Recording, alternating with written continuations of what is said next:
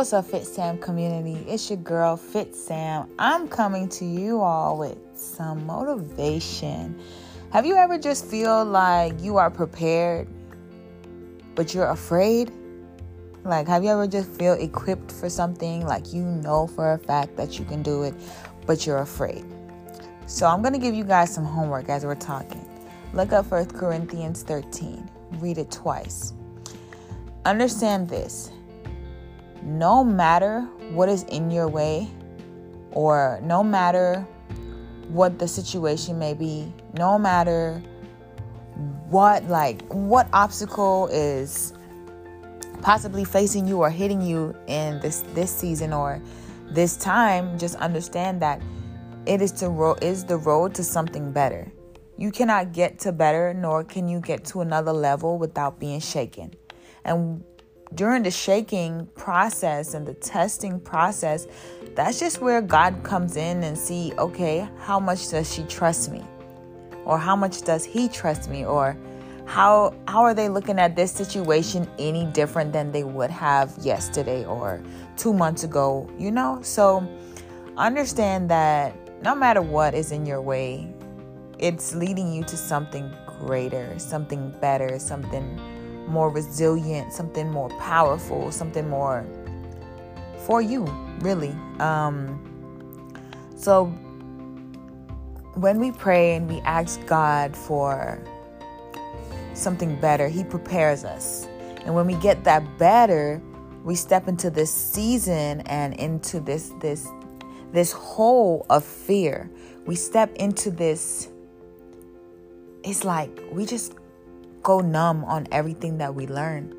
But if I can help you today with anything, I'll tell you to have courage, have faith. And in those times of uncertainty and when that fear comes up, I want you to remember that that is not who God is. God is a God of power, love, and a sound mind. Another word for sound mind is peace. God comes to bring us peace. So when we are going through situations that doesn't seem unclear or uncertain, that's where you just lean into the Father and you just say, "Hey Father, I need you." You don't even have to go on. He just wants to hear you say you need him because he wants to help you. We can't figure this thing called life out by ourselves. So I'm encouraging you today, my queens, my kings, my community, my nation that when in doubt, when in fear, just know that you are prepared. You're already prepared, so you don't have to be afraid. God is a God of power, love, and a sound mind. I'm going to pray for us. If you're driving, if you're listening to this, and if you're sitting down, if you can close your eyes and just spend a moment with God, I encourage you to do that. If you're driving, just listen and receive.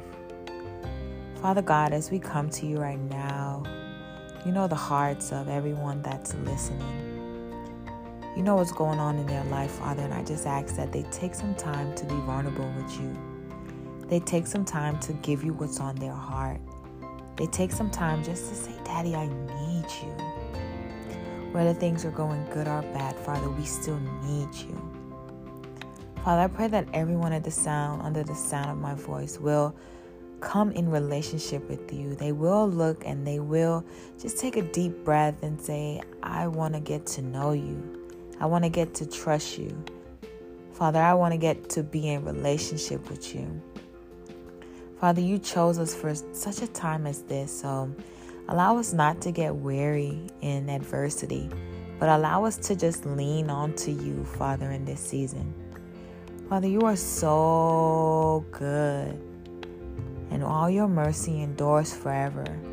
Father, I pray for everyone at the sound under the sound of my voice that they would have courage, they would have strength, and they would have peace, Father. They would they would be blessed with abundant love, Father, and that only they know that it came from you, Father.